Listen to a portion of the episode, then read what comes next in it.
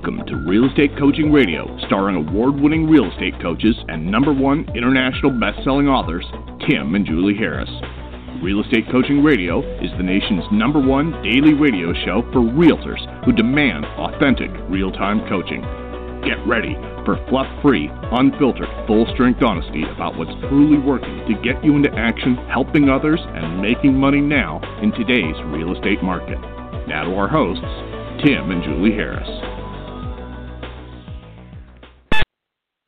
Welcome back. So listen, every Friday we're going to start doing a little session where we're going to answer the top three questions that Julie and I have received in our emails.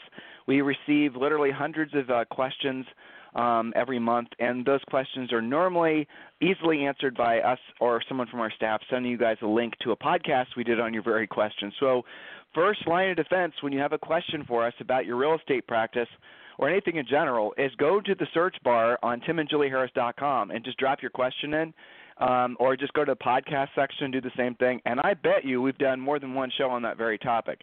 Um, so, yeah, there's this the good idea. Those of you who listen off iTunes or Stitcher, you don't really have a searchable index like you do on our main website, tim and julie harris dot com. So I strongly suggest that you go to tim and julie harris dot com when you're trying to get your questions answered.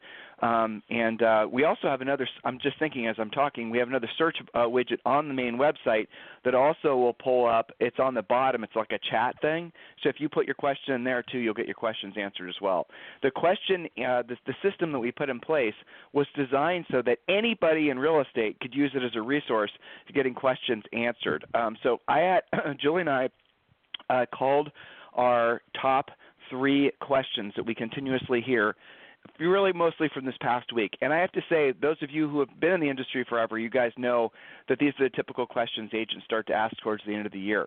So the three questions that I'm going to be answering today are um, basically about switching a broker or choosing a broker. The second question is, should I join a team? And the cur- third question is, should I, should I build a team?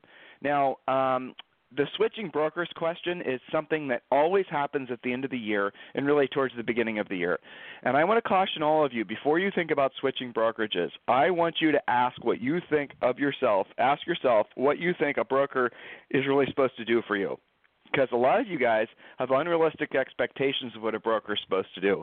And brokers, a lot of you have set the bar so high for the services that you provide to your agents. You've spoiled them for so long. When the economy changes and cash flow changes and you have essentially created this nest full of hungry, pissed-off birds, they're going to want leads. They're going to want all these marketing services. They're going to want all these other ancillary services that if you just, you just have uh, grown accustomed to providing for them and they've uh, you know, grown accustomed to seeing as an entitlement, you're going to have a problem. So my suggestion to brokers in particular is as we transition into the real estate reset in a noticeable way, I would strongly suggest you uh, break your or services provided into an a la carte type thing that the agents have to start paying for, um, and then maybe make that into a profit center, or at the very least run the services as a uh, you know a, a pass-through expense. And that way you could still provide the services, but the agents then have to pay for them. And I'm only saying that, and agents, I know you're pissed off when you hear me say that, but here's the reality of it. If your broker doesn't survive a real estate reset, or it, the, you're kind of in hard water yourself, aren't you? That's kind of creating problems for you. So here are suggestions that I have for all of you. Number one, switching or choosing the highest broker, or switching or uh, or choosing a broker. So here are the questions I go through. I go through if I were coaching you directly. Number one, what is your expectation for a broker? Your expectation should be a broker just provides a legal environment for you to conduct business, and that's the extent of it.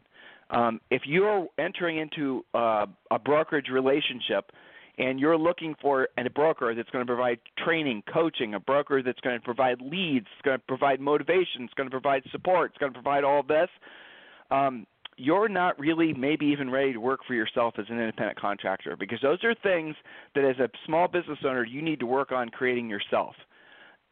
Got it? Be very clear about that. So switching or choosing a broker, the questions you should ask is, number one, uh, is the highest commission split truly the most important thing to you? A lot of agents in more expensive areas with higher commissions uh, have the least, or have the um, the commission splits that are usually eighty-five, you know, fifteen or ninety, ten or something like that. In other words, in the country, the highest paid agents working for traditional brokerages usually have a commission split that the rest of the country would find unacceptable. But here's the thing. The higher-end brokerages, generally speaking, can afford to provide a high level of services to their customers, to their agents, because remember, a broker's customers are the agents. So a broker can provide high levels of service to their agents when they have higher margins from selling higher sale prices. So when you're choosing a brokerage, don't start with the assumption that it's whoever's going to give you the highest split, because depending on your overall situation, your overall market, that actually might be the worst decision for you to make, because you could walk into a stellar brokerage situation like Elite Pacific in Hawaii, and they offer such an amazing array of services to their agents that if I were in Hawaii, that's the brokerage I would seriously consider, no doubt, if I was selling real estate, because they really take care of a lot of the things that Um, normally agents are going to have to build, and they do it at, and they're not charging a huge onerous amount of money to provide these services. It's a great overall deal. So you have to decide when you're entering into the brokerage, you know, thinking about switching or looking for a broker in the first place, is the commission split the, the most important thing? Because there are lots of companies out there that will pay you basically one hundred percent or near one hundred percent. But you need to decide what what that means. What are the ramifications of that? I've just given you guys some breadcrumbs that you can think about. Number two, does the physical location of the brokerage matter to you? Does the physical location of the brokerage matter to you? Now, here's an interesting thought for you. Um, brokerages traditionally have spent way too much money on facilities, way too much money on offices, way too much money on essentially creating a, you know, some sort of beautiful environment for agents to conduct business, and only to find that agents never go to the office. So I would suggest that all of you seriously consider a bro- not having the location of the actual brokerage be that big of a consideration, because it doesn't really matter. Ultimately, and those of you who are not in the real estate business or, or getting into the real estate business or real estate curious, um, you might be surprised to know that your customers never even want to go to your office. They never even going to want to go to your real estate brokerage. They want to meet you at the house or the Starbucks or, or whatever else. That's how modern real estate deals are done, and it doesn't matter. So don't overthink whether your brokerage's location is near you. Now, the next one is really going to raise some eyebrows, but it's really true. Remember, Julie and I sold real estate, so I'm speaking from experience, not theory. Your brokerage's brand may not matter as much as you think. And, again, here's how I want you to think about this. This is the test. When you go to a closing and you ask this, you know, whoever your client was, the seller or the buyer, hopefully both, you ask them what brokerage you're with, chances are they won't know. Think about that. And if you're in a state like California where there's no prominence laws, in other words, like where Julie and I sold real estate in Ohio, when you saw our for sale sign, the RE/MAX logo, because we were RE/MAX agents, had to be the same size, if not greater than any logo or even our names. Or it went down to the phone number. So a phone number of our uh, our phone number, which was um, you know, six one four, eight four six, zero five zero zero, our phone number, our real estate phone number, had to be Uh, the same size or smaller than the broker's phone number. I mean, the laws were draconian, really, is what I'm saying. They were put in place way back in the, you know, I don't even know when, the Stone Age, to obviously make it so that brokers always dominate agents on all pieces of marketing. And yes, Julie and I got in trouble on a fairly regular basis because some competing agent or broker, probably broker, would say, oh, their marketing is more dominant than RE/MAX, because RE/MAX didn't really care. It was all the more traditional brokerages that cared. So your the thought I have for you, when you're choosing a brokerage, don't get all hung up on the brand. Brand means something to agents. It doesn't really mean anything to consumers. Now, here are the exceptions to what I just said. If you're in a, a market that is controlled by maybe three or four dominant brands like New York City, Manhattan, things like that, then brand matters. If you're dealing primarily with consumers that are older than probably sixty or sixty-five, brand matters. Younger people do not give a crap about brand for the most part. They just don't care. They're going to do business with individuals, and at the end of the day, they're when you when asked who they did business with, they're not going to say some brand name. They're going to say, you know, Tim and Julie Harris. That's what they're going to remember. They're going to say your name. At least they better say your name. Otherwise, you didn't do a good job of impressing upon them uh, your level of expertise. All right. Next point, under switching or choosing a broker, the level of support that they offer. that's another thing that you need to really, individual practitioners, because you guys are our lifeblood, right? We're, you know, we're agent-centric here. Does the supposed support that the brokerage offers really matter to you?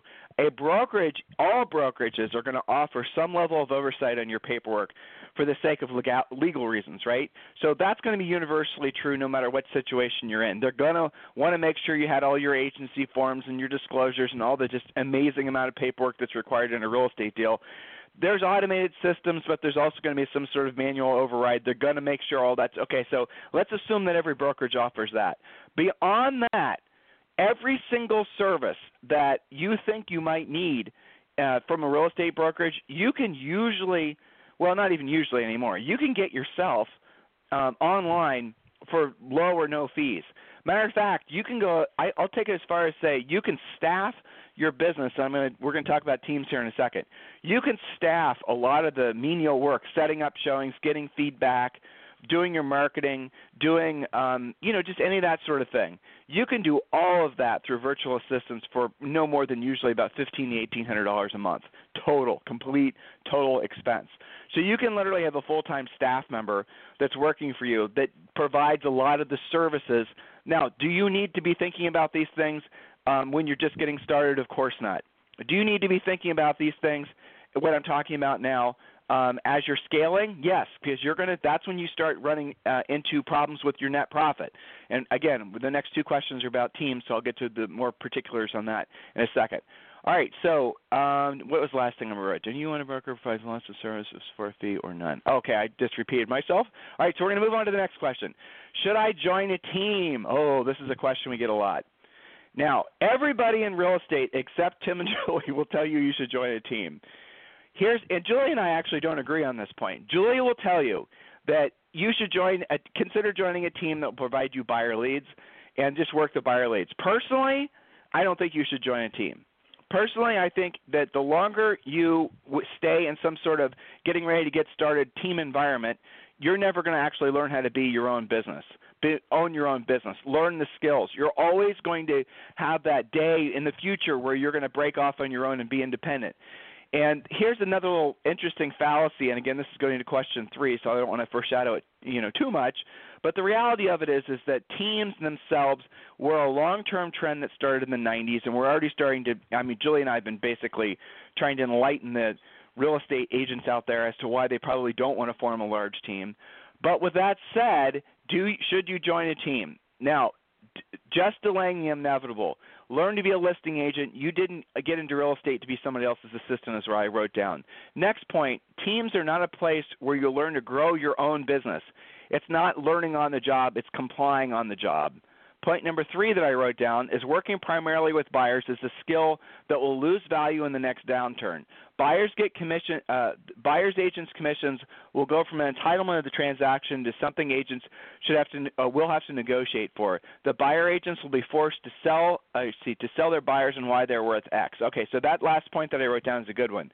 And we're already seeing evidence of this. This is already being trotted out by some of these like open door type companies. You guys absolutely positively are going to see buyer agents have to negotiate for their commissions just like listing agents do. Buyer agents are going to have to explain to a buyer why they are worth whatever percent or dollar amount over what the buyer is willing to pay. When you guys go to an auction, let's say, when you go to a car auction, Um, when the seller sells, the seller t- uh, uh, typically pays the auction house seven to ten percent. But did you know, when you watch, watch those auctions on T V, for example, did you know there's also a fee that the buyer has to pay? The buyer has to pay the same amount, seven to ten percent. So the auction house makes fourteen to twenty percent every time something's sold. There's a good business, right? And that's the way a lot of the auctions work around the world, too, in Australia and whatnot, where people basically don't sell real estate like we do. They sell it through auctions. That's the same system that they have in place as well. So please listen. Don't, guys, don't delay on trusting me that I know what I'm talking about with regards to this particular bit of information. A lot of you for the last forever have only been working with buyers, and the listings you took were just things you wandered into. Fact. And virtually all the business you got was either bought or it was centers of influence and past clients. There's another fact. That is, those two sources are incredibly weak unreliable. And here's the mindset for you. When you wake up in the morning, if your business is focused on centers of influence and past clients and buying leads, you literally have no control over what's going on in your business. Now, it gets worse if you work as part of somebody's team. When you work as somebody's team and you're expected to be handed leads, and mostly buyer leads are what most, you know, of you might consider working for someone's team for the sake of buyer leads, you have less than no control on basically any aspect of your professional career. You're just working for somebody, and if you do the math on it, in most cases, you literally would be better off working someplace else. I always use Home Depot as an example, but it is a good example. They have great health insurance. So Home Depot, probably for most of you, if you're considering working in someone's team as a buyer's agent, would be a better alternative if your goal is to make money. Okay? How about that for a little harsh? But it's the truth. It's the reality of it. And the team environment themselves, it is really not designed to do anything in terms of growing or, you know, nurturing you or doing anything that's going to put you in a position where you're going to learn other aspects of the business. Most team environments, most people that have teams are being trained that the buyer agents are only supposed to be buyer agents. They're never allowed or never supposed to have any aspect of control of the client. They're not allowed to form long-term relationships with the centers, with the, even the clients that they form. They're just there to perform a service, like the guy flipping the burger. Do you want to be in an environment like that? Of course you don't. Did you get into real estate to basically be beholden to somebody else's ebbs and flows? Of course you didn't. So the reality of it is, is in my opinion, you should not join a team when you get into real estate. You should not join a team when you're experiencing hardships in your real estate business. You should not join a team when, unless the – and I'll give you the parameters of it. Here's the teams – here's the team, and I use that term loosely, that I would consider uh, or suggest that you join. In some cases, you're going to find – now this is a unicorn-type agent, but an agent who has a dominant, a listing-dominated business. Most of their uh, business, if not like eighty, ninety percent of it is on the list side, and they just don't want to work buyers anymore. That is a good situation for you. Okay, I like that environment. I like it when you're not, com- you know, competing with an army of other buyer agents. Most buyer agents in the country, here's a fact, part of teams sell a little more than one house a month. So they're going to sell around twelve houses per month.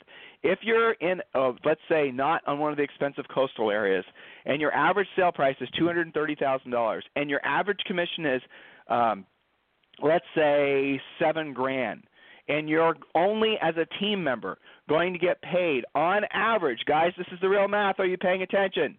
You're only going to get paid on average fifty percent, but a lot of teams only pay thirty percent. But let's say it's fifty percent. So that's every time you get a commission check, let's say you're only making thirty-five hundred dollars. And on average, you're only going to sell one house per month. On average, you're only going to make about forty grand per year. Is that the reason you got into real estate? These are real numbers, guys, that you need to be considering. This is the reason, I'll say it for the umpteenth time, that you should not join a team unless you have some sort of ridiculously good, advantageous situation. And I've had coaching clients, frankly, um, who've walked into deals like that, where basically they walked into somebody's practice who was very successful as a listing agent, and they've just done incredibly well. And, uh, you know, basically they eventually took over that other agent's business, and as that agent wanted to fade a little bit out of the industry. And hey, guess what? I respect that. That makes sense. But that's not the situation that most of you are considering. All right, now, point number three. This is another controversial topic, but, you know, it's so funny. When Julie and I first started saying this like seven years ago, this was at the height of the, you know, I don't even know, height of the hype, I'd say, as far as team building. And team building, guys, for those of you who've not been in the industry forever, building teams and the whole team thing has been around since, I mean, it's been around probably longer than Julie and I were in the business, but I'll say it's been around since around nineteen ninety. That's when teams started to get formed. Julie and I had the first real estate team in our marketplace. And this, so when I tell you what I'm telling you, I'm speaking from experience. Uh, we were very, we were, Julie or Howard Brenton stars. We were very, you know, close to a lot of the biggest teams that got formed. Matter of fact, a lot of you guys use um, Gary Keller's that red book, whatever it's called, Millionaire Agent or whatever it is. You guys use that as a Bible, but turn to page four, I think, and a lot of those people that are in there that gave Gary the uh, outlines and notes and ideas for the, the uh, business plan that he prescribed inside the Red Book were Howard Brenton agents that Julie and I personally knew. So when I tell you we know how the team situation is supposed to work and how it actually has evolved to work, trust that I know what I'm talking about.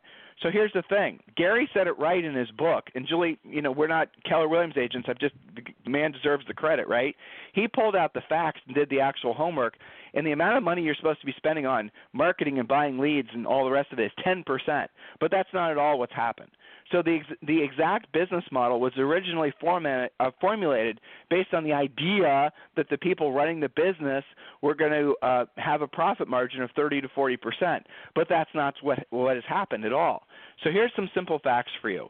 Um, and the, these are some just some points I wrote down. Uh, okay, so first of all, should I build a team? Now, you in Harris Rules, our book, it's on Amazon, international number one bestseller, seventy-five thousand copies or whatever in some form or another have sold. So should you for, uh, form a team, and when should you hire uh, assistants? Call them what you want to call them. I don't care, team members, assistants, admins. I don't care what you call them, but they're assistants, right? So when should you add them? In the book, there's a formula for when you should add them. The general rule is, and this depends on your uh, sale price, is that you should add an assistant after you successfully closed five transactions for three months in a row. Once you've proven your ability to basically work consistently, most importantly, generate leads consistently, generate listings consistently, then you can afford the con- consistent financial demands of a full-time assistant. And the first person you should hire should be a transaction coordinator. And then after that, the next person you want to hire is going to be somebody who's going to manage your listings, because at that point, hopefully, you're just basically drilled down consistently taking listings. The next person you're going to want to hire, and a lot of times you can delegate all this stuff to third-party providers, uh, is you're going to want to consider hiring someone to basically start doing all the running around. Because as your listing inventory increases, you're going to have a lot of demands from sellers asking for this, the other thing, and you're going to have somebody do that. Now, you could also have that same person take pictures and things like that. As far as making home brochures, you don't need to do that internally. There are so many places online that will do that once you email them the pictures, and they do a glorious job. Um, all these, you know, ancillary services that you guys need for um, you know, doing the marketing and taking care of your sellers. Trust me when I tell you, it's easily found online. So many companies that do a great job for usually a lot less than you might expect. You could have a really incredible home brochure made for a seller and like one hundred copies printed for like one hundred bucks. I mean, the whole thing done for virtually nothing. Go online and look. Don't email me asking me for links. Do your own homework. Ask other agents. When you see an agent with a great home brochure, and I know they're not very, you don't see that very often, ask them where they had it made. Ask questions like that. Okay, does that make sense? So when you're scaling or building your real estate practice, the ideal, the ideal team is no more than four or five team members max. Now, do not build a team or have a mindset of building a team based on buyer agent transactions. Do not build, do not do what all these other agents are, have been doing for the last really since two thousand eleven. Just for the sake of having production numbers, just for the sake of being able to brag about how many houses they sold. Don't build a business that's based on just production. Don't. It, it is not true that profit will follow production. That does not work that way. Because if you're not building a business where profit is on the number one line item, you're not going to make any profit. So when you're building your business, if you're building it based on listings, you will make usually eighty to even ninety percent margins. A team, listen to what I'm telling you guys, this is all in our book, but listen to what I'm telling you. Most teams, this is not, this is our research, but this is a lot of other people have researched the same topic at this point, so let's just assume this is true. Most teams make less than ten percent margin. Most uh, teams run the way Julie and I suggest, which are based on listings, having ideally three to four, maybe five people on staff, including you. They're going to make ninety percent margins. That means a team who is focused on listings can make literally, the owner, the guy or gal putting it together, can literally make, you know, millions of dollars, even though they're not the one winning all the awards and getting all the recognition, because the way the system works, it's designed to, you know, motivate agents' egos to do things that are not financially prudent but get the numbers up. Does this make sense, guys? Are you following me on this? Don't you all intuitively know that what I'm saying to you is true? I know you do. That's the reason that yesterday, uh, before five o'clock, twenty thousand people listened to the show. All right, number one, uh, the most successful teams are listings-based. You probably don't even know what teams I'm talking about when I say that. Usually they're just agents with assistants.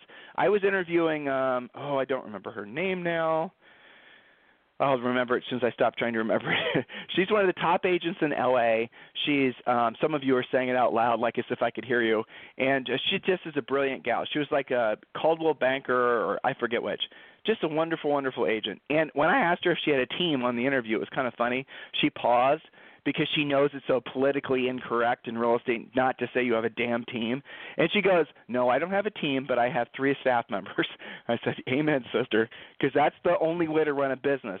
And her margins are hilarious, how much money she was making from every deal. And that's the same way you guys got to do it.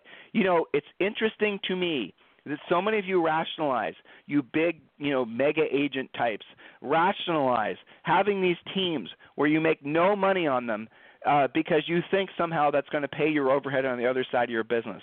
What you're not taking into consideration, even if that's true, even if your buyer side transactions, all they do is basically pay for your marketing and your assistance and everything else, covers the cost of the business, even though you don't make any profit. What you're not taking into consideration is the amount of time, of your life energy you're using uh, of, to basically service those buyer's agents, the amount of time you're wasting that you could otherwise be put towards taking a listing. I don't – look, let's say you are one of these big mega agents, and let's say this month your buyer's agents closed – fifteen deals. Woo, good month, right? Whatever your number is. And let's say that basically, just like I said, your the cash flow looks great, but when you look at the net profit from those buyer side transactions, it's probably like three hundred dollars each. So off all those transactions, that you the actual profit you pulled out of those deals, if if it is even profit, let's be honest, I want you to think about how many listings in your marketplace you would have had to take to have made that amount of money. One, maybe two. And yet, look, add up all the hours that you spent hiring, training, firing, holding accountable, all the systems you put in place, all the Mickey Mouse money and time you've wasted trying to build that team, where you could have made more net profit if you'd just taken two or three uh, additional listings. Have you ever thought about that? So why are you doing the other thing? Why are you doing the team thing? You have to be honest with yourself. If you are really concerned, you are really wanting to look like a big shot. It's your ego. It's not because you're making any profit. I'm sorry if that offends you. Be offended and then be introspective. Are you significantly financially better off at the end of every year running your team model? I already know the answer, and so do you. So before the economy turns for the worse, I want you to seriously consider right-sizing your team and start running a smart, profitable team opposed to an ego team that's just based purely on numbers just for the sake of, you know, basically being able to brag and getting all the plaques. Hey, guys, take those plaques next door to the bank and see if they'll cash those for you. See if you can pay your bills off those plaques. You can't. All right, so there's no such thing as uh, building a team that runs without you. You're mer- merely replacing the highly paid role of doing listings with the job of running adult daycare. That's a point I wrote down. Next point, teams have no market value. There's no liquidity event on your horizon. That's another reason that you guys justify sometimes not making any profit. You'll say, I'm not going to make any profit because years and years from now, some unicorn's going to fly over and he's going, do unicorns fly? Yeah, do they? I don't remember. I'll have to ask Zoe. Well, let's assume they do.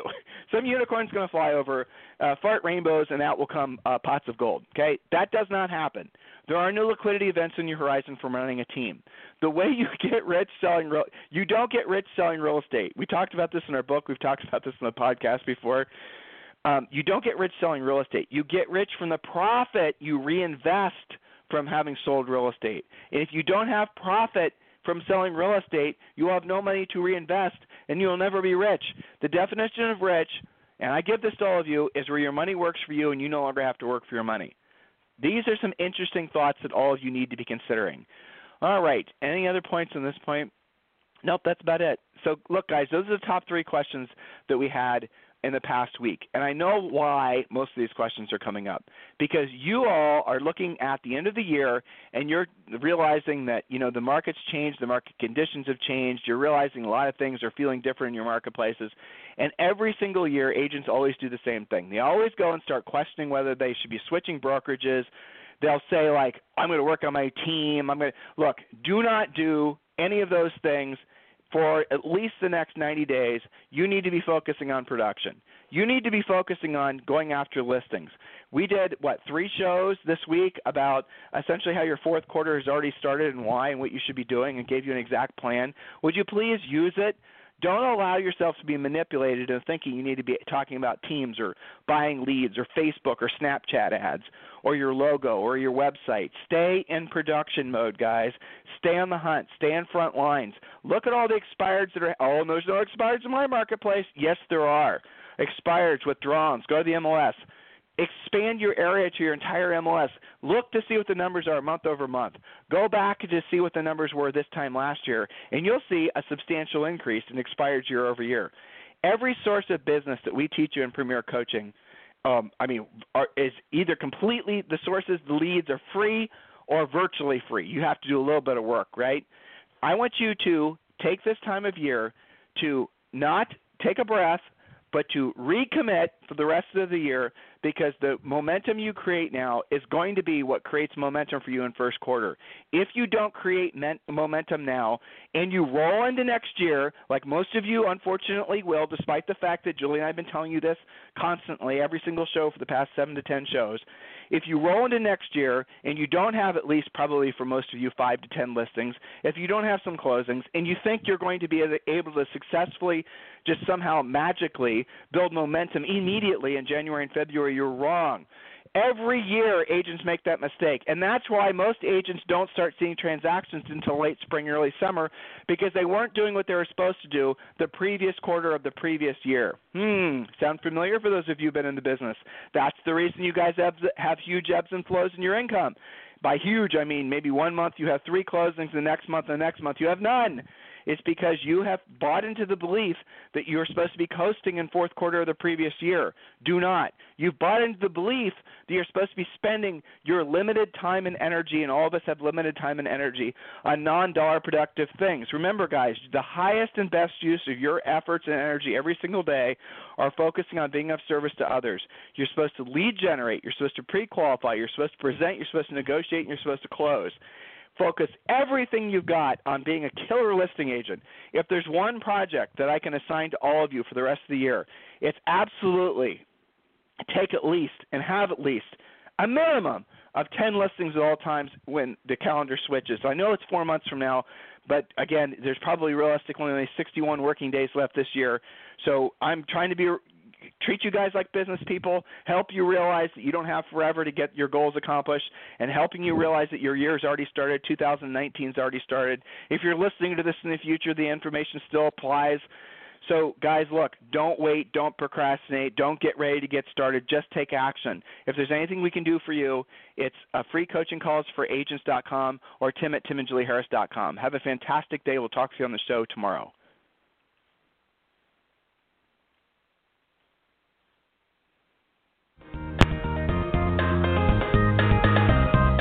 This program has been a presentation by Tim and Julie Harris, Real Estate Coaching. For more information on our real estate coaching and training programs, visit our website at tim and julie harris dot com. Remember to tune in weekdays at noon for upcoming shows.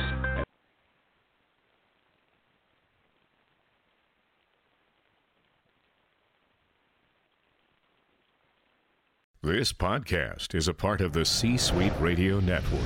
For more top business podcasts, visit c suite radio dot com.